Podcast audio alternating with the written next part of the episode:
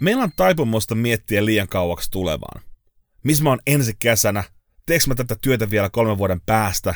Tai apua, viiden vuoden päästä mä oon jo X vuoden ikäinen, enkä mä oon vielä saavuttanut mitään. Kun me mietitään kauaksi, niin arjen työtehtävät tuntuu mitättömiltä. Mutta arjen töissä piilee just ne avaimet sun haaveilemaan tulevaisuuteen. Siksi mä ehdotankin kääntämään katseen yhden päivän menestystarinaan. Sen sijaan, että sä matkustat mielessäsi vuoden päähän samalla negletoiden sun työpäivän rutiinomaiset tehtävät, niin keskity menestymään tänään. Kun sä herät, sä synnyt. Kun sä meet nukkumaan, sä kuolet.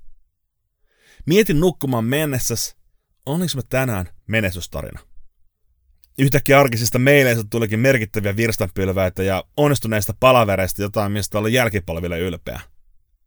Sä menestyt pitkässä juoksussa varmemmin, mitä useampana päivänä saat menestys. Ja hei, jos tänään ei mennyt nappiin, niin ei hätää. Huomenna sä saat yrittää uudestaan. Sä onnistut varmasti. Iloa päivääsi.